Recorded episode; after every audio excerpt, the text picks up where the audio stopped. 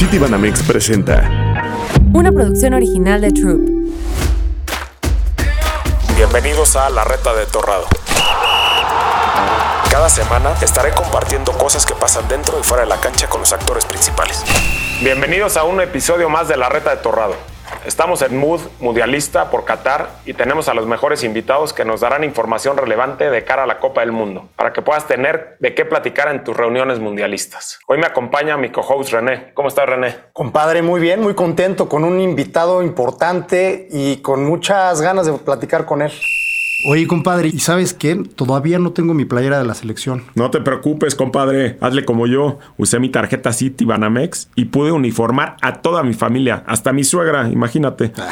Les compré el álbum a mis chamacos y me armé de una pantalla para ver todos los juegos del Mundial. Además, aproveché las promociones y meses sin intereses que tiene la tarjeta. Buenísimo, compadre. Y seguro con la tarjeta Citibanamex me lanzo por la botana, una carnita asada y si quieres, te invito. Seguro te caigo, compadre. Pero oye, aproveché Aprovechando que vas a ir de compras, también me gustó el jersey de visitante que va a usar la selección durante el Mundial de Qatar. Ojalá y te rifes, compadre, será un buen detalle. Te lo voy a cobrar, pero me la firmas, ¿eh? Claro, compadre, cuenta con ello. Tenemos como invitado a uno de los mejores árbitros que ha dado el fútbol mexicano. Él es ni más ni menos que Arturo Brizio Carter. Arturo nació en México. Viene de una familia de árbitros, dirigió múltiples finales de la Primera División de México y también seis partidos en las Copas del Mundo de Estados Unidos mil novecientos noventa y cuatro y Francia mil novecientos noventa y ocho. Es considerado por la I F F H S, lo que eso signifique, como el mejor árbitro mexicano del último cuarto del siglo, de mil novecientos ochenta y siete a dos mil once. Bienvenido, Arturo, ¿cómo estás? ¿Qué tal? Qué gusto, Gerardo, René, un placer saludarlos y a sus órdenes siempre. Un abrazo aquí desde Cuernavaca. Gracias, igualmente. Ya para meternos un poco a detalle, Arturo, platícanos en qué año debutas como árbitro profesional y qué partido te toca pitar cuando debutas.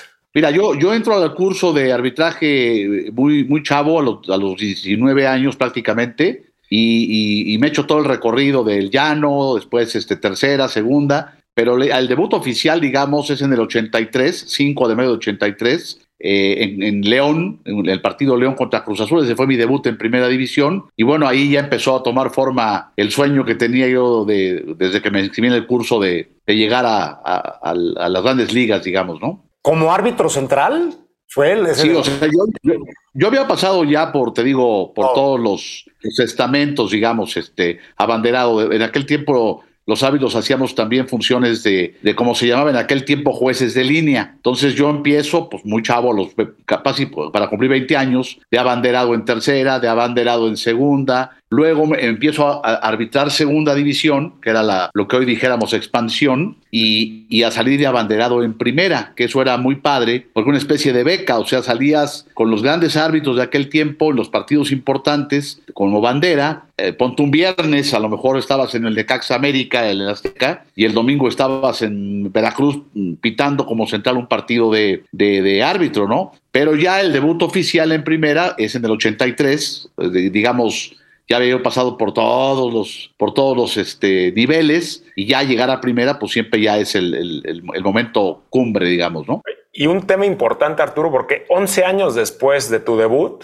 Haces tu debut en un mundial. Sí, mira, fue, fue un tema bien, pues la verdad, bien, bien de suerte, o de, o también digo, yo, yo digo que el trabajo siempre va a estar presente en todo, ¿no? Pero hay momentos en los cuales eh, tienes un poquito de, de ayuda de Dios, de la diosa fortuna, de como le quiera llamar cada quien. Yo tuve la suerte de que desde que debuté en los partidos importantes, en los partidos bravos, de eliminatoria, aquí en México, eh, siempre había alguien presente de la FIFA. Había un visor, eh, en fin, tuve esa, esa fortuna, ¿no? Entonces, eh, eh, eh, yo debuté en el ochenta y tres, en el ochenta y seis logro meterme al panel de los árbitros de, del Mundial ochenta y seis, por supuesto que como árbitro suplente, ¿no? Pero éramos siete FIFAs mexicanos y los siete entramos.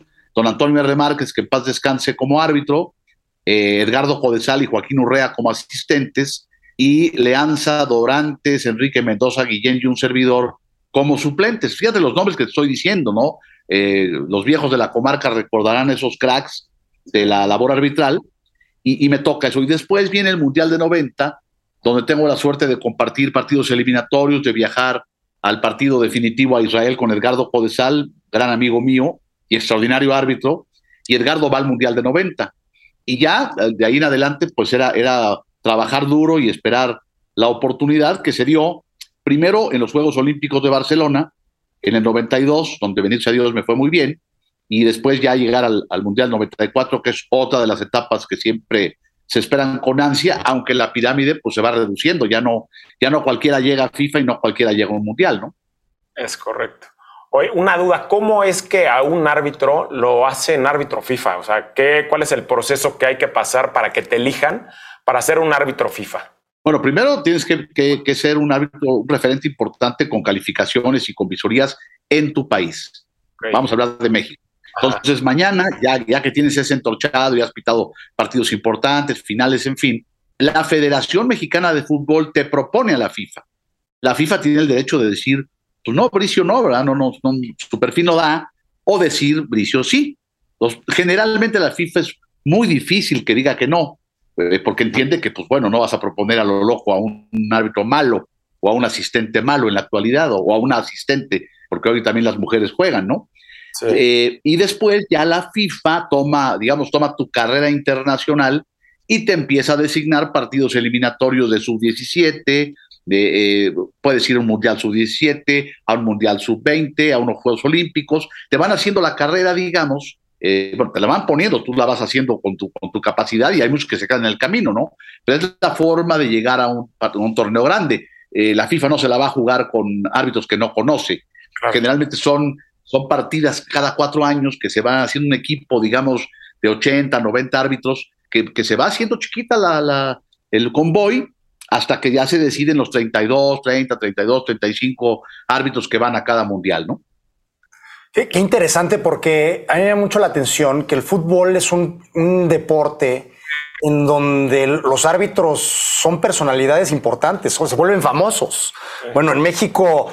Siempre hemos estado acostumbrados a que en la televisión salgan árbitros. Por supuesto, tú tuviste o has estado muy involucrado en los medios, pero, pero me llama mucho la atención que el árbitro sea tan importante y tan, tan, este, tan, acapare tantos reflectores, ¿no? Este, ¿siempre fue así? ¿Cómo, cómo definirías este fenómeno que pasa que no sucede en otros deportes? Mira, yo... Para empezar, es un tema cultural, ¿no? O sea, en nuestros países, en Latinoamérica, sí se le da mucha importancia al juez. Yo creo que es un poquito de sobrevaloración de la función del árbitro, porque al final el árbitro es un accidente reglamentario que está para conducir un espectáculo. O sea, no, la figura son los jugadores, ¿no? Eh, eh, el armado de un equipo, el técnico. El, el árbitro es un, un accidente reglamentario, como yo lo veo.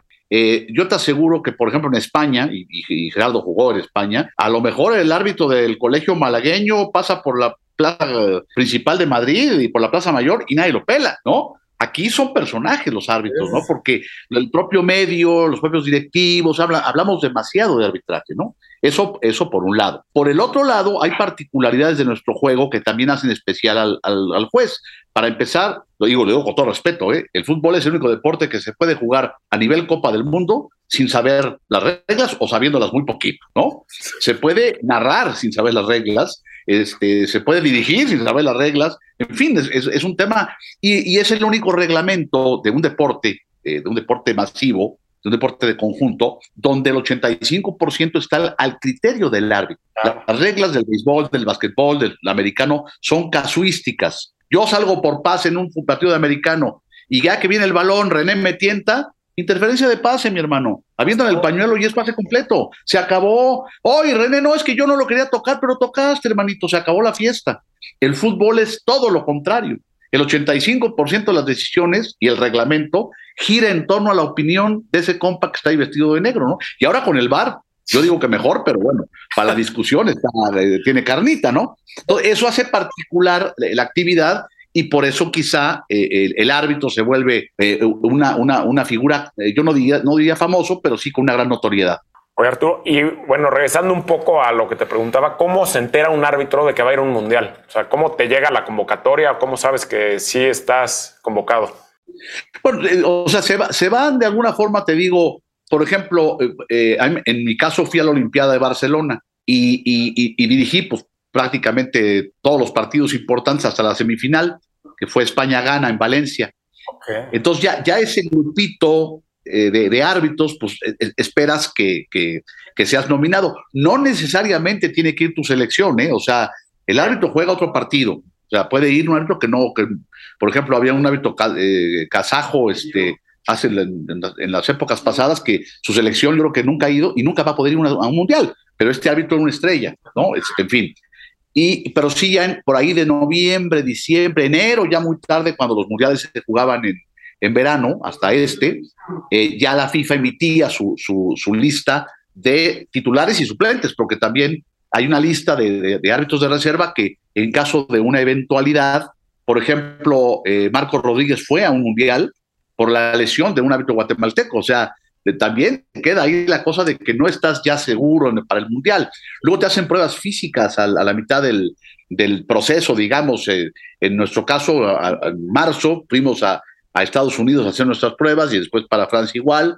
Y luego ya llegas al mundial. Entonces, todos esos meses pues son meses muy excitantes, pero también pues riesgosos, porque igual que, que un futbolista, digo, no, no, no igual, porque ustedes, ustedes juegan, ustedes reciben golpes, reciben, las lesiones son más graves, pero un árbitro igual se puede lastimar, se puede enfermar. O sea, no, no estás cincho, digamos, ya en el mundial, pero sí ya estás nombrado por la FIFA, y eso siempre es un paso, un paso adelante muy importante, ¿no? Tienen esta preparación previa, ¿no? Y van a, van a hacer estas pruebas este, antes de ir al mundial para saber cómo estás físicamente. Pero ¿qué sí, preparación claro, o sea, tienes? ¿Tienes una, una preparación diferente cuando sabes que vas a ser un árbitro mundialista, o sigues con la misma preparación que llevabas durante el torneo local? No, la, la FIFA te, eh, o sea, la FIFA te cita periódicamente, pero ya, ya cuando estás nombrado mundialista, hay una cita para lo que, lo que es el, el, el orden técnico, todo lo que puede pasar en el mundial desde el punto de vista técnico reglamentario, el tema médico y el tema físico, ¿no? Y lógicamente ellos se ponen de acuerdo con tu federación, con tu asociación, en el caso con la mexicana, para que el preparador físico de México te dé un trabajo especial a ti, concordante con lo que hace FIFA. Normalmente en los países adelantados futbolísticamente, pues la, la preparación física es muy alta, es, es muy poquito lo que te pueden modificar. O sea, por ejemplo, a los árbitros mexicanos dos veces son los aviones, o sea, a César Ramos, ¿qué le puede modificar que la FIFA le diga al preparador físico mexicano? Pero con todo respeto, hay países donde no. Entonces, bueno, va a ir un árbitro de Trinidad y Tobago, pues sí le tendrás que decir al, al preparador físico, oye, pues desde la alimentación, ¿verdad? Cuídame este compa porque va al mundial, ¿no? Pero hablamos de, de, de ligas, las ligas serias, pues no tienen generalmente ningún problema, ¿no? La ventaja que tiene el árbitro es que va vestido de negro, ¿no? Se ve más delgado. Bueno, acuérdate que, que antes era el hombre de negro, ahora realmente ya el uni, incluso el uniforme negro ya, ya se usa poco. A mí me, a mí me fascinaba el, el, el uniforme negro, sin embargo se dejó de, se dejó de usar a, a, precisamente en, en noventa y cuatro, en el Mundial de Estados Unidos se introdujeron aquella camisa que era como, como, como púrpura y otra que era amarilla, y bueno, ya de ahí en adelante se, se introdujeron este, colores diversos, aunque se le sigue o se nos sigue llamando el, el hombre de negro, ¿no? Exactamente. Oye, Arturo, hablaste de que los escogen, y ya que, por ejemplo, ya que eres un árbitro con gafete FIFA, ¿no? Y te llega esta convocatoria antes de que acabe el año. ¿Ese árbitro escoge quién lo va a acompañar, los líneas, el cuarto árbitro? ¿O cómo es esa elección del equipo que te acompaña durante los partidos? No, normalmente también la, la, la FIFA hace esa, esa selección, ese seguimiento también de los asistentes. O sea, por ejemplo, no tiene necesariamente un árbitro que ir con su equipo de asistentes. Hay, hay árbitros, federaciones que llevan un árbitro, hay federaciones que llevan un árbitro y un asistente. En el caso de México, este mundial, que tiene que ser un honor para, lo, para el arbitraje mexicano y para el fútbol, van cinco representantes de México. Es decir, va César como árbitro, Guerrero como V A R, y van tres asistentes. Dos de ellos que ya hicieron equipo con César en, en el Mundial de Rusia, que son Morini y, y este, Paredes, y esta chica Karen Díaz, que es un avión, que es un monstruo, este, buenísima, y que, y que se metió por, por, la, por la puerta grande al Mundial. A ella no la conocían, fíjense, hace como seis meses, ocho meses, eh, yo, yo hablé con la gente de CONCACAF y, y de FIFA y les dije, oigan, tienen que ver a la mexicana, porque el mejor atleta que hay en CONCACAF es mexicana y es mujer, se llama Karen Díaz. La llevaron a un torneo, obviamente como se dice en el G O T, la rompió y, y, y va al mundial. O sea que, que cinco, cinco representantes de un solo país son, son interesantes, pero cada, cada elemento tiene un seguimiento especial, ¿eh? El árbitro no decide que me acompañe Perenganito, que venga mi compadre porque me siento confiado con él, no. Ya que te los designan, pues, obviamente la Federación Mexicana de Fútbol y la Comisión de Arbitraje, pues tiene que darte la mayor cantidad de partidos posibles para que vayas afinadito con tu equipo. En el caso de César, bueno, él ya viene de un proceso mundialista con estos dos, cuatro años más, pues se entienden este, con los ojos cerrados, ¿no? Oye, Arturo, tú de chavo, me imagino que siempre te gustó el fútbol, vienes de una familia que siempre, se, siempre estuvo presente, pero eres fan del fútbol y tienes este, el mejor lugar disponible, no, no hay un lugar más cercano en, en el mundo que estar ahí en el centro de la cancha. ¿Cómo, cómo vas creciendo, yéndole a un equipo probablemente, teniendo ídolos este, futbolistas? ¿Cómo llega un momento en donde divides, ya soy árbitro, ya, ya no eres fan? ¿Qué pasa con esa cualidad que, que puedes tener como, como, como aficionado al fútbol? Fíjate, René, que, que eh, la realidad, me encanta la pregunta porque efectivamente todo el mundo te dice, no, le tienes que ir a un equipo, este, no puede ser. No, el, el arbitraje es una droga, el arbitraje es una droga. Y cuando ya lo asumes como tal, se te olvida todo lo demás. O sea, yo, yo, yo me encantaba, yo, yo jugué en, en un equipo que era una especie de reserva especial en Pumas, este, abajito de la reserva. Eh, Eduardo, mi hermano, éramos aficionados al fútbol de tiempo completo, íbamos a los estadios, tiro por viaje, partido que hubiera, el que fuera. Eh, no sabíamos los jugadores, todo el show, pero cuando entro al arbitraje, me vuelvo árbitro. Entonces, yo soy fan de los árbitros y soy fan del arbitraje. Además, imagínate, el, el, eso es una joya este, personal, ¿no? Yo tuve la suerte de pitarle a mis ídolos, o sea, ídolos que yo veía jugar en la selección mexicana, ¿no? Este, cuando llego yo le pito a Tomás Boy, le pito a Manuel Manso, le pito a Hugo Sánchez, por supuesto, o sea, le, le, le pito a jugadores que yo ya veía jugar eh, cuando era joven, y después me toca pitarles, o sea, realmente que fue una cosa eh, extraordinaria, ¿no? Pero yo soy fan de los árbitros, soy fan del arbitraje, ¿no? Veo el fútbol, eh, me gusta mucho el fútbol, pero lo veo con otra óptica, ¿no? O sea, sí. Incluso amigos míos se burlan, ¿no? De que cae un gol y todos gritan, les digo, no, no, es que la levantó el abanderado. Y me dicen, pero ¿cómo puede estar viendo al abanderado si está cayendo un gol? Pues es un tema de, de formación o malformación, como lo queramos ver, pero así es, ¿no? Cuando, cuando, cuando tienes esa, esa óptica. Además se dice rápido, ¿no? Pero yo de una forma u otra llevo metido en el arbitraje cuarenta y seis años, o sea, muchísimo. Dos tercios de mi vida he estado metido en esta actividad, ¿no? Yo me imagino viendo un partido contigo automáticamente si es fuera el lugar, es decir, fuera el lugar seguro. No, ya nada más de saber la jugada. Oye, es aburridísimo. Oye, ¿y a quién le ibas cuando le ibas a alguien? Le iba a los Pumas. Me ah. simpatizan, me simpatizan. Me, el, el, mi, mi padre fue gerente del equipo, fíjate. Mi fíjate. papá... Ahora sí que mi papá fue a traer así de la mano a, a Cabiño y a Spencer. Wow. Comían en la casa Cabiño, Spencer, Leonardo Cuellar, El Gonilva Sayala, eh, eh, el doctor Mejía Barón era dentista de mis hermanas. O sea, este, yo, yo te digo, jugué una época ahí en Pumas, soy egresado de la UNAM. O sea, por muchas razones es un equipo simpático, pero, pero a ese equipo le iba yo de, de, de joven. Ya pues ahora no le voy a, a ninguno, ¿no? O sea, en aquella época, Arturo, a ver, no competías contra pues, ningún equipo claramente, pero sí tenías pues, cierta rivalidad con algún árbitro. A nivel nacional, ¿quién era como que con el que competías para ser el mejor? Y a nivel internacional, ¿quién te tocó competir para ser el mejor también? Aquí en México mi competencia fueron varios. Este, Antonio Garza y Ochoa, con Edgardo Codesal competimos fuerte. Eh, eh, después, bueno, me tocó Felipe Ramos, Archundia, que fueron mis compañeros, Pascual Rebolledo, que ya falleció, eran con los que yo tenía que, que competir y que ganar, o sea, eh, eh, arbitrando mejor, en fin, este, preparándome mejor. Yo, yo no, no, no, no, no soy un tipo atlético, o sea, yo tenía que trabajar todos los días en mi, en mi tema físico y reglamentario para estar a la altura, ¿no? Entonces era, era, era un tema de, de, de necedad, de porfía, de, de, de, de tenacidad, ¿no? Respetando mucho siempre a mis compañeros. Y a nivel internacional, bueno, me tocó, me tocaron los grandes árbitros eh, sudamericanos, Roberto Wright, Espósito, Lustó, este, Castrilli, eh, Alberto Tejada, eh, eh, me tocó en el noventa y ocho con Pierluigi Colina, en fin, eh, hubo árbitros bien interesantes y, y mejores personas, ¿eh? Porque la mayoría, hasta la fecha, seguimos teniendo un contacto estrecho y son gente, de, la mayoría de ellos, de primer nivel. Buenísimo. Oye, Arturo, te quería preguntar, ya vamos a entrar al Mundial y siempre he tenido curiosidad, ¿cómo es que un árbitro se prepara un partido previo para, o sea, cuando va a pitar un partido del Mundial, estudias al rival, estudias, bueno, no al rival, estudias a los dos equipos, estudias los perfiles de los defensas de los equipos, estudias a los delanteros.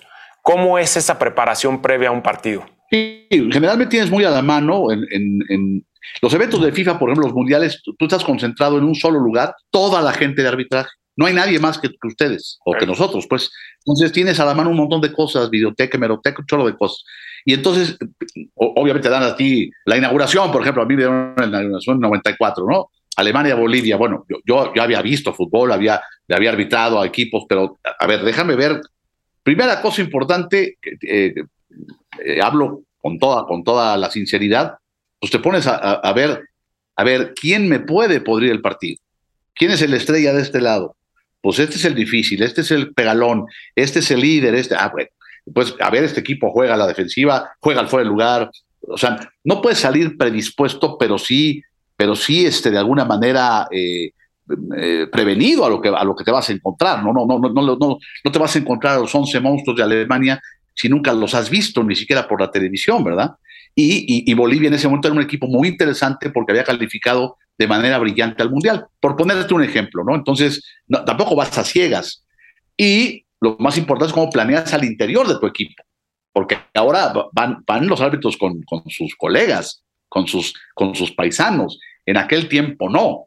A mí me tocó inaugurar el Mundial noventa y cuatro con dos australianos, ah. chiquitos, peligrosos, que les decíamos Chip y Dale, que, que, que, que era, una, era, una, era una broma, o sea, realmente no los, nunca los habías visto actuar, ¿no? Este, entonces había que interiorizarlos de qué es lo que quieres que pase en la cancha, qué es lo que no quieres que pase. Hoy no vais a marcar un penal, este, digo, salvo que sea una mano este, grosera, no te vais a poner creativo. En, en fin, todo eso lo tienes que planear muy bien este, previo a, a los partidos para sacar lo mejor de ti y lo mejor de ellos para que el partido se decida por los errores y virtudes de los futbolistas, ah. no por los errores y virtudes tuyas, man. Entonces, te, o sea, por, por poner este ejemplo del noventa y cuatro... ¿Con cuánto tiempo te avisaron que estos líneas australianos iban a ser tu equipo? No, seis días antes, prácticamente desde que llegué a, a, a, a Dallas, que era la concentración, ahí me enteré yo que eso iban a ser mis, mis, mis líneas y se empieza a trabajar desde ese momento. Generalmente las designaciones así son, ¿eh? En el Mundial te van diciendo con mucha anticipación este,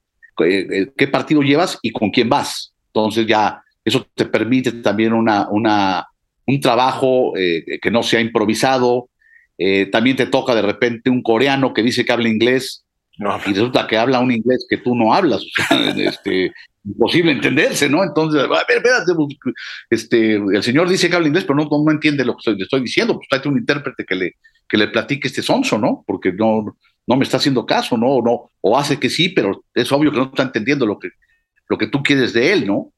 Eh, en fin, es, es, es, es, es un tema que que no se deja al azar, me refiero. Lo que quiero dejar claro es que no se deja al azar el decir, ah, pues ahí van el, el australiano, el africano y el otro, a ver cómo les va, ¿no? O sea, se hace un trabajo muy serio y, y muy firme para tratar, de, insisto, de, de prevenir sobre todo los, los imponderables que, que, que hay en un partido, ¿no?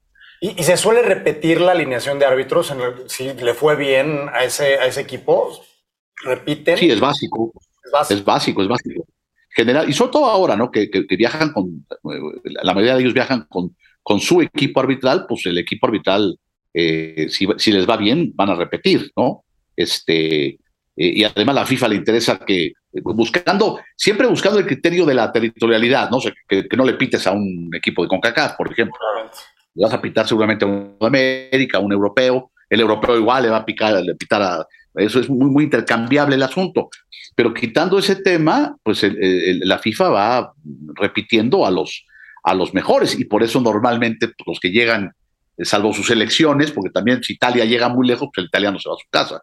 Pero normalmente los que llegan lejos son los árbitros de los países, de los ocho o diez países este, top en el, en el fútbol, que generalmente, casi siempre, tienen aparejado un buen arbitraje, ¿no?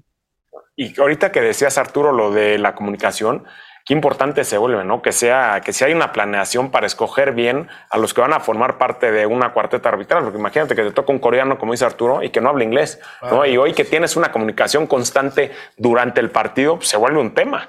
¿Cómo ha sido no, esto? Y, y, el, y, el, y el V A R, Gerardo. Sí. Porque, o porque hoy, o, hoy ya no son cuartetas, hoy, hoy En México, por ejemplo, en casi todo, todo el, el mundo civilizado, arbitralmente hablando, son sextetas.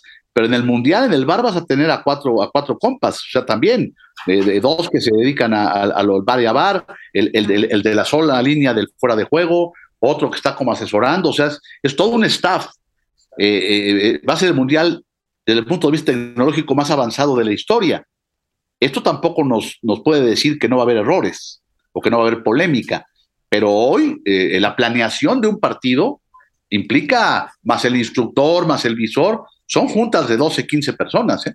doce, quince personas, imagínate. Para un partido. ¿Dónde están los árbitros del VAR? Eso siempre me lo he preguntado. Bueno, en, en los países que tienen una tecnología avanzada, es decir, prácticamente en todos los fútboles serios, sí. La M L S, Portugal, Francia, España, Inglaterra, Alemania, están en un local, en un local, porque hay dos razones. Una, porque la misma empresa que hace el VAR produce los partidos. Es decir, la misma empresa se dedica a producir los partidos, la señal es la misma para todos los equipos y, y el VAR lo, lo, lo manejan ellos. Entonces, es muy fácil tener a una persona en una oficina viendo los partidos de fútbol. ¿Están en el estadio? Eh, en Madrid. No, no, no. En, en, en, ninguno, en ninguno de los países que te mencioné van al estadio. En un estudio. En México sí, en un estudio. Como la, como la N F L. Están en Nueva York y desde allá te dicen, le dicen al oficial, ¿no? Acá es igualito. En México no, por las mismas razones. Primera, no, cada, cada, cada equipo tiene una producción, una transmisión diferente. Televisa transmite unos, Azteca otros, imagen, en fin, ¿no? Y no tenemos la, la fibra óptica, la, la tecnología para poder tener un partido en Tijuana y que, y que el VAR esté en México. Entonces, en México sí tiene que viajar el, el equipo arbitral, la sexteta, a estar en el estadio. Es el, el único país, digamos, avanzado eh, futbolísticamente, porque nuestra liga está en el, en el top ten, por supuesto, en cuanto a desarrollo, precio, infraestructura, pero el, el VAR sí, sí en ese sentido, el, el, el, el tiene que ir al estadio. Ahora, no me lo están preguntando, pero yo lo quiero comentar. Esto puede ser una desventaja o no. Yo lo veo como una ventaja competitiva, porque el, el, el árbitro viaja al partido, se empapa del, del, del, del ambiente, planean ahí en el campo, todo eso, para mí es una ventaja competitiva. Habrá quien piense que no, ¿verdad? Que a lo mejor es más padre estar este, en una oficina, ¿no? Echarse un cafecito. Digo, la atención del VAR no te lo permite, porque es muy, hay mucha atención, pero, pero en México es diferente al resto del mundo, ¿no? ¿Y en el Mundial van a estar en el estadio o, o en, un, en un estadio? No, no, no, en el Mundial están, están en, en, en, en... Ellos van a estar en Doha, en, en, en, en la sede de, de, de, de, de, de la concentración del Mundial, en ese hotel. Ahí, ahí se va a acondicionar todo un... Bueno, una, es una cosa también tecnológicamente impresionante. Bueno, ya se instaló, si no se va a instalar. Ellos van a estar de, desde el hotel eh, eh, sancionando los partidos en las diferentes sedes. No, y a ti te tocó, bueno, estamos hablando con la voz de la experiencia, te, te tocó implementar el VAR aquí ahora en México, ¿no, Arturo? Sí, sí, a mí me tocó como presidente el, el traer toda la... El, el traer a los certificadores ingleses, a los certificadores de FIFA... certificar estadios, eh, conversar con los equipos, eh, eh, capacitar a los árbitros, certificar a los VARes. O sea, fue un trabajo realmente extraordinariamente padre, eh, eh, muy, muy, muy retador, sobre todo porque también había, había tiempos que pusimos que, que no era fácil, eh, fácil hacerlo, pero realmente tenía yo un equipo de trabajo extraordinario, gente, gente muy preparada, con una gran capacidad, con mucha humildad. Y eso no es fácil de encontrar, ¿eh? y, y por eso se pudo, se pudo lograr esto en, en tiempo récord. Y de alguna manera, con, con las vicisitudes y las opiniones y la polémica, pues el VAR llegó para quedarse. O sea, la liga que juegue sin VAR en dos años va a jugar en la prehistoria. Tal cual. Oye, Arturo, a ver, yo conozco un poco, creo conocer un poco el VAR, pero seguramente mucha gente de que va a ver el Mundial no tiene ni idea cuándo se aplica el VAR, ¿no? Y cuándo sí el árbitro puede ir a revisar una jugada. ¿Por qué no nos das una buena clase, muy aterrizada a la gente que va a ver un Mundial que no tiene ni idea de arbitraje, para que cuando esté en una reunión diga, no, es esta situación, sí se sí aplica el VAR? Mira, el, el, el VAR, para, para explicarlo nosotros, eh, hicimos un acrónimo con las siglas Peggy, como un personaje que hubo en la televisión hace muchos años, la, la pájara Peggy, ¿no? Eh, Peggy quiere decir penal, expulsión, gol, identidad errónea e incidente no visto por el árbitro.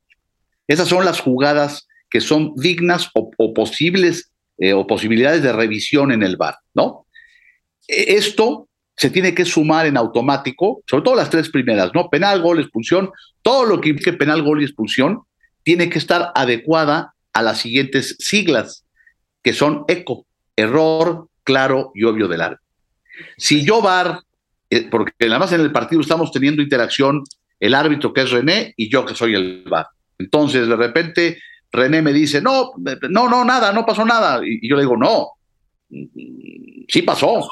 Entonces, yo tengo que decir, René, venla a ver. Tiene que ser penal, gol o expulsión, ¿eh? Porque si no, o identidad errónea, en fin, pero las grandes, las grandes, las, las, las tres grandotas son penal, gol y expulsión. Si hay una discrepancia entre lo que, entre lo que René me está narrando en el partido y lo que yo tengo en la pantalla, lo voy a llamar. Si no tenemos una discrepancia y vimos más o menos lo mismo, eso quiere decir que ya no tengo para qué llamar. Eso por un lado. Por el otro, la gente dice, no, ¿por qué no la revisaron? Hay una diferencia importante entre checar y revisar. Todas las jugadas Peggy se checan. Yo estoy checando todas las jugadas Peggy. La posibilidad de un penal, un gol, una expulsión, las estoy checando. Y solamente si empatan con eco, le voy a decir a mi árbitro que venga a revisar. Pero ustedes dicen, no, no la checaron. No, sí la checaron.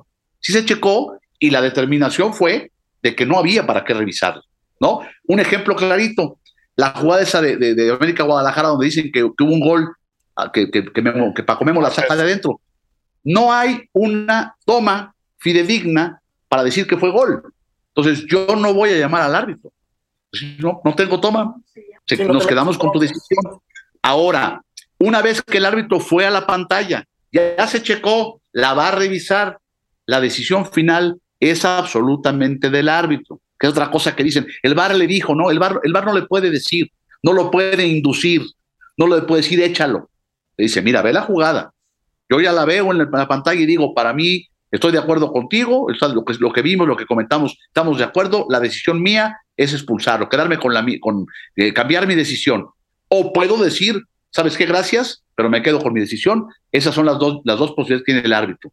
Pero insisto, es siempre el catálogo de jugadas, error claro y obvio, checar y revisar, y la decisión final, esa va a ser la del árbitro, ¿no? Esa es básicamente, ahora sí que a grandes rasgos, lo que cómo funciona el V A R. Sí es importante saberlo, ¿no? Porque ahora durante el Mundial seguramente habrá muchas jugadas en las cuales pues, el V A R va a intervenir seguramente.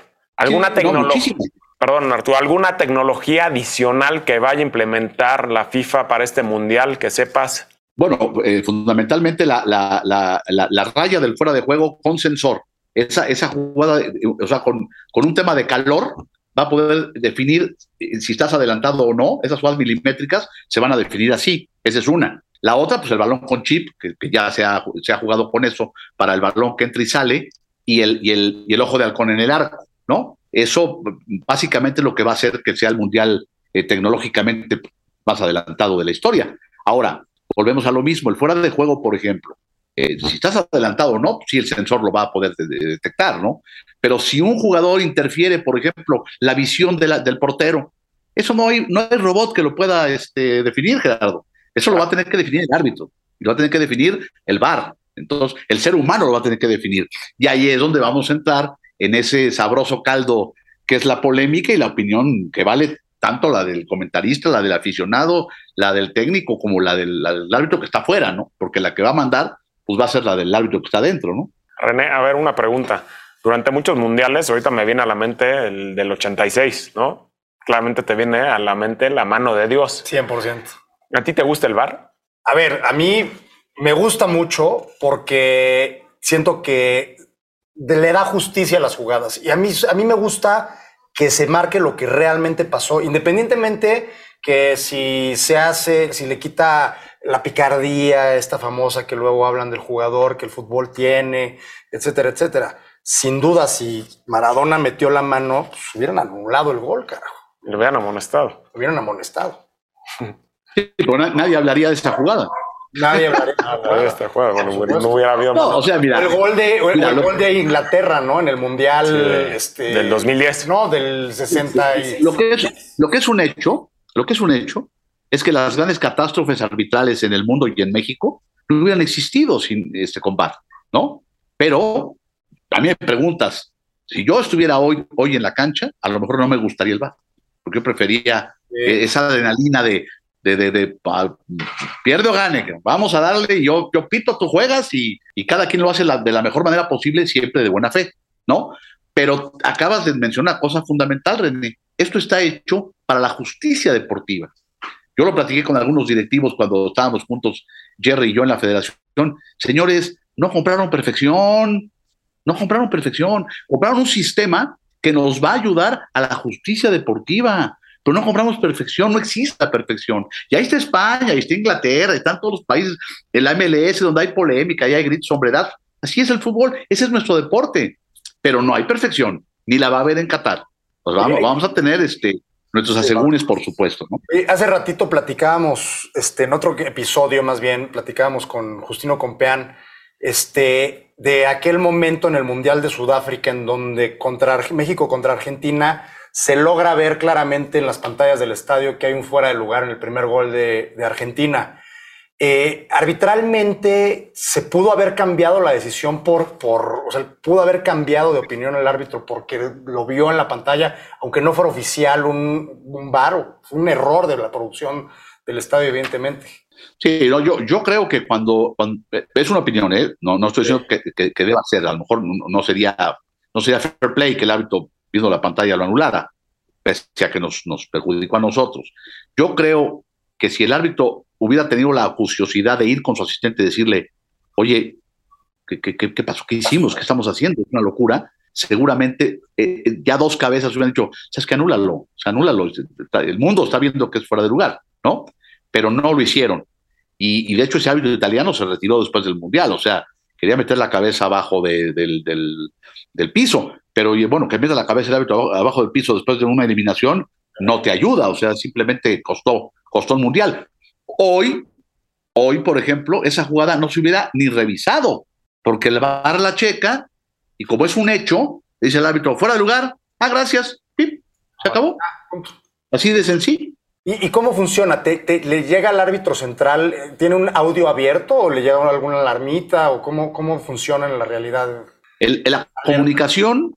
La comunicación V A R-árbitro es exclusivamente V A R-árbitro. El, el asistente y el cuarto no juegan, ¿no? Aunque pero sí hay... Hablar, ¿no? A... no, el árbitro se habla con nosotros, ¿no?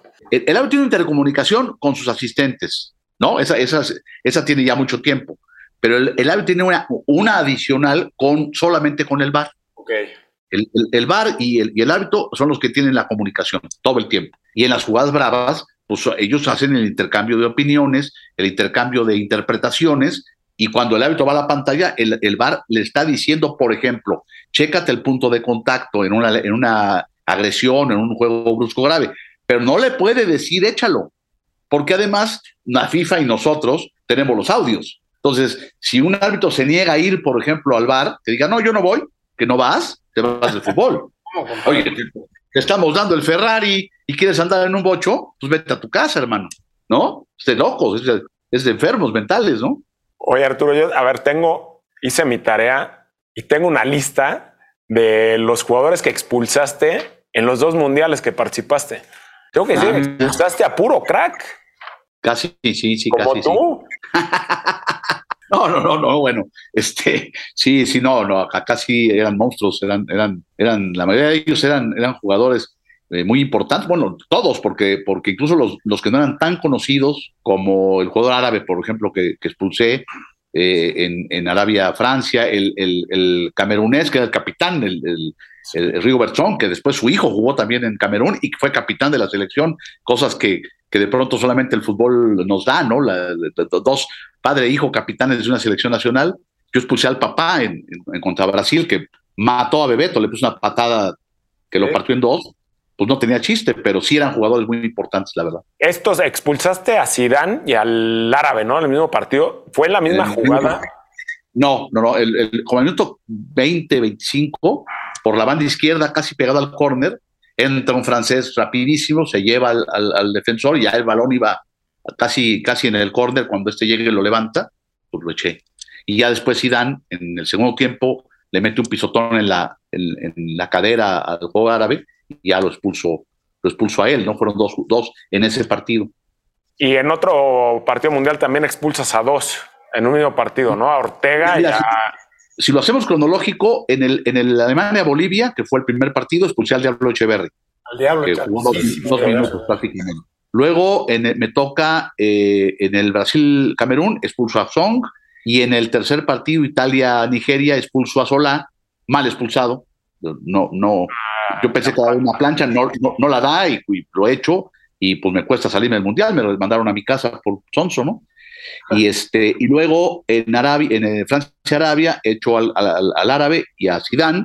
Luego pito Inglaterra-Colombia, que no expulso a nadie ese, ese día. Y, y luego me toca ya mi último partido en, en Marsella, el Argentina contra Holanda. Ahí expulsé a Arthur Newman por una falta que le comete a Simeone. Y después ya para terminar el partido a Ariel Ortega, al burrito. De estas que expulsiones que tuviste, ¿de cuál te acuerdas más? ¿Cuál te dejó marcado? No, la de Zidane indudablemente por la trascendencia, ¿no? Por la trascendencia, donde fue, fue en, en su casa, en París, en el Stade de France, este, la figura que era, que era en, en ese momento y siempre, ¿no? Pero en ese momento Zidane, Zidane era, era el, el, la, la mega figura y, y bueno, eh, fue una decisión siempre, siempre brava, ¿no? Pero al final, pues la, la, la evidencia reglamentaria y televisiva, pues demostró que, que, que, que, que yo tenía razón, ¿verdad? Y se fue. Además, castigado dos partidos. O sea, la que, imagen es increíble. Siempre, siempre hago la broma de que, de que me preguntan, oye, ¿y qué pensaste cuando Zidane se te quedó viendo? Y les digo, pensé que era muy guapo el cabrón. Oye, Arturo, ¿qué otra, ¿qué otra anécdota nos puedes contar a mí? O sea, me viene ahorita a la cabeza eh, cuando pitabas algún mundial o en la Liga Nacional, ¿qué jugador con el que compartiste campo decías, qué pesadilla, voy a tener que dirigir este güey? Mira, eh, a nivel internacional realmente el jugador como que sabe que no debe de, de, de conflictuarse mucho con el árbitro. Yo no tuve ningún problema con un jugador en particular. Además, a muchos les pitas por única vez en tu vida, ¿no? Hubo otros que no, ¿verdad? Que los veías más frecuentes, sobre todo en el área de CONCACAF. Pero no, nunca tuve a nivel internacional. Aquí en México sí había jugadores más. Mira, jugadores de, de gran personalidad que no eran difíciles, no eran fáciles de dirigir. Hugo Sánchez. Hugo era un crack, es un tipo al que yo quiero respeto, pero no era sencillo en la cancha. Eh, hubo un jugador con el que yo nunca pude empatar, nunca nos pudimos llevar bien, que fue eh, David Ángel Comiso. Desde que llegó a México no, no tuvimos química, partidos complicados y la, la, la final esa de Cruz Azul, eh, Cruz Azul este, León, que fue, que fue la, también una jugada especial en su momento, ¿no? Sí. Eh, eh, al revés, jugadores, por ejemplo, Butragueño, ¿no? Emilio Butragueño era un, un verdadero duque en la cancha, ¿no? Jugadores, este, eh, muy, un tipo muy educado, pero en general, mi relación con, con, con los futbolistas, sobre todo de alto nivel, fue razonablemente respetuosa y buena, ¿no? O sea, como que entendíamos que, que cada quien tenía que tener su, su, su, su espacio, ¿no? Cuauhtémoc, por ejemplo, mi actual gobernador, Este, me decía, oye, ¿cómo era Cuauhtémoc? Pues era un jugador, un, un gran jugador que tenía sus particularidades, pero que pues, en una conversa con él, pues ya le, sentías que lo domabas y el tipo se dedicaba a jugar, ¿no? A, a mí no me tocó tampoco el gran Cuauhtémoc después, que se volvió muy difícil, ¿no? Pero, pero bueno, eh, me tocó el gran Necaxa, me tocó el, el Pumas, el gran América, en fin, este, equipos muy interesantes en, en, los, en los quince años que dirigí Primera División aquí en México. ¿Coincidieron en la cancha ustedes dos? Pues estaba pensando, no, si me retiras, ¿cuándo no, te retiras? Yo, yo, en el noventa y ocho. Acabando el Mundial. No, pues tú estabas empezando. Yo había debutado en el noventa y siete, pero en verdad era, después de mi debut me regalaban minutos ahí de migajas, entonces yo creo que no, no, pues no compartimos mucho la cancha, me ha encantado. Que yo, no, yo, me acuerdo, yo, yo me acuerdo ya de comentarista, a mí me tocó estar, estar en la transmisión de, del gol que se beneficia a Perú. En la, en, en, ¿A Perú fue, no? ¿En Copa América? Sí, fue con, sí, con Perú, sí. Para empatar. Sí, para no, empatar no, tres a tres. Súper emotivo, este, todo, todo. Y ya, bueno, seguir tu carrera, este, conocí a tu padre, este, no te voy a echar cebollazos, pero eres un, eres un referente del fútbol y además eres un tipazo, cabrón. Gracias, igualmente, Arturo. Este, sí, como capitán, bueno, tú como capitán, pues yo sentía, ¿no?, que tenía esa responsabilidad de, hacer, de acercarte al árbitro y de pues, tener este diálogo con él, ¿no? Por si cualquier cosa, pues que pudiera estar un poco controlado y que pudiera entender el árbitro que estabas ahí para ayudarle y que tu equipo nunca le iba a hacer ninguna jalada. Y también cuando sentías que te estaban cargando la mano, pues llegar ahí a, a dialogar con él para ver de qué fue que se diera sí, cuenta. Se ve que muchos de los jugadores llegan a platicar al árbitro. Me, me da curiosidad qué le dicen. Pues que Arturo nos Eso. platique. ¿Qué te dicen los jugadores? No, se vuelve una exageración, ¿no? Por ejemplo, en la actualidad ves que, que cada, cada marcación llegan siete a rodear al árbitro, eso no puede pasar, no, no debería de pasar. Este, yo, yo concuerdo lo que dice Gerardo, el, el, el, el, el capitán debe ser un coadyuvante en la cancha y el árbitro debe tener la, la, la serenidad y la humildad de, de escucharlo, porque a veces también se te van cosas. O, o, o de repente, yo me acuerdo de un partido de El Salvador-Honduras, había un jugador hondureño, el capitán Gilberto Yergut, me acuerdo, un jugadorazo que jugó en España y todo. Y, y el empezó el partido, aquello era una, era una, una guerra. Y, y él se me acercó y me dijo, don Arturo, expulse a alguien, expulse a alguien, de, de quien sea, porque eso no va a acabar. Me lo dijo al minuto quince. Y yo, pitando, feliz de la vida, dije, tiene razón. A la siguiente, Dios me la mandó, dos jugadores, uno de cada lado, se agarraron en el suelo, fuera. diez contra diez fue aquello una, una, una chulada, porque el, el jugador me lo dijo, señor, esto no va a acabar. Además era la época en que El Salvador y Honduras, bueno, había hasta una guerra, este, guerra, guerra por, entre los dos equipos por el fútbol. Entonces, que el capitán te diga algo ahora, ahora, cuando el capitán es un latoso y está jeringando la paciencia, yo, por ejemplo, yo, yo les digo, desde mi, desde mi óptica, un portero no debía ser el capitán. Me preguntarán razón o motivo, porque si quiere platicar con el árbitro va a venir sesenta metros y la percepción que va a dar es que viene a protestar y el árbitro lo va a amonestar. Entonces, yo no, te, yo no tendría nunca de, de capitán a un portero, tendría a un central, a un, aunque sea el líder, eh, ojo, el líder es el, el portero, fulanito de tal, pero el capitán de campo tendría que ser un jugador de cancha, no, no un portero. Ese es un, un comercial, un breviario incultural. No, yo lo comparto totalmente. Imagínense, hay un penal, ¿no? En, la, en el área rival y que se echó un pique el portero para decirle al árbitro, ¿qué va a decir? Este güey me viene a reclamar, como sí, dice Arturo, sí, sí, sí. amarilla directa, güey, no hay penal. Hoy, gracias a Dios, el V A R. Sí, eso sí es. Oye, y Arturo, tu carrera es larga, pero me encantaría que nos compartieras cuál ha sido el gol que más te ha emocionado en un Mundial de México. Híjole, yo creo que ha, que ha habido en, en, en tanta... Porque además yo, yo soy un hombre de sesenta y seis años, o sea, yo, yo, yo vi el Mundial, por ejemplo, el Mundial de Inglaterra, ¿no? Este, el, el gol que hace, le hace Borja a Francia, bueno, éramos niños y todo el mundo quería ser Enrique Borja, ¿no? Claro. Este, eh, aquel gol de Marcelino Bernal en, en, este, en, en, en noventa y cuatro, el, el, de Bar, el de Borghetti que hace un remate al revés pe, pegándole con la, con la coronilla. Este, bueno, yo creo que Mira, yo, yo el, el, los partidos de la selección es, es el único momento que me pongo nervioso porque, porque mi corazoncito sigue latiendo, ¿no? Pero, pero sí, la verdad, eh, creo que ha, ha habido momentos, más allá de goles, ha habido, ha habido momentos memorables en, en, en la selección y, y nos hemos quedado ahí al, al, al el cuarto pal kilo en, en, en momentos en que uno decía, aquí era, pues, y, y, no, y, no, y no llegó, pero bueno. Oye, ¿y algún, algún gol que hayas visto tú de árbitro que, que, que casi casi te daban ganas de ir a felicitar al, al delantero, que decir no puede ser lo que acabas de hacer? ¿Te, te pasó? ¿Dijiste o pasó por tu mente decir qué gol acabo de ver o qué jugada acabo de ver? Sí, yo creo que, que hubo, hubo algunas jugadas, este, eh, por ejemplo, en el, en el partido de Inglaterra-Colombia de, de, que te platiqué, que les platiqué, estaba jovencito Beckham, estaba jovencito Owen, Scherer, en fin. Y, el, y uno de los goles es este tiro libre de Beckham, ¿no? O sea, o sea un gol sí, extraordinario. Me tocó final, pitar una final de Copa América, Uruguay-Brasil, que el, que el gol de, de Uruguay se van a penales, se coronó Uruguay, ahí en Montevideo, pero el gol en la Copa América eh, es de Bengoechea, un jugador uruguayo, Pablo Bengoechea, y bueno, un tiro libre, no del tamaño del de Roberto Carlos, el gol ese ah, extraordinario, es que, bueno, que, ¿no? Pero muy parecido, un efecto así que la bola parecía que se iba y wow, que se mete al ángulo. En fin, digo, realmente hay, hay la, la, la, la suerte inmensa de, de poder compartir cancha con figuras inconmensurables y de, y, de, y de ver el fútbol ahí, pues es la mejor recompensa que tiene un árbitro, ¿no? El, el, la mejor silla del estadio la tiene el árbitro. Arturo, pues muchísimas gracias. La verdad es que creo que nos podríamos quedar horas y horas platicando de tantas anécdotas que viviste como, como árbitro. Eh, compártenos tus redes sociales para que la gente te pueda seguir, te pueda molestar, te pueda, molestar. Este, te pueda preguntar, ¿no? Cosas del Mundial. Mira, es Arturo Brizio C, Arturo Brizio C de Carter, en todo lo, todo lo que es Facebook, este, eh, Twitter, todo, en todo eso es Arturo Brizio C, es, es mi, mi, mi, mis redes sociales. Buenísimo, perfecto. René, compártanos las tuyas. A mí me encuentran en René Padilla C en Twitter e Instagram. Y las mías son Gerardo Torrado seis en Twitter e Instagram. Así que muchísimas gracias a todos por acompañarnos en, en un episodio más de La Reta de Torrado, y gracias especiales y un fuerte abrazo a, a ti, Arturo. Igualmente un abrazo grandote para ti, René, para ti, Gerardo, sabes que te aprecio mucho y lo mejor está por venir. Hhasta luego. Gracias, Gracias Arturo, qué gusto. Bye, Arturo. Cámbiate a la tarjeta en el Banco Nacional de México. Citibanamex presentó La Reta de Torrado, una producción original de Troop.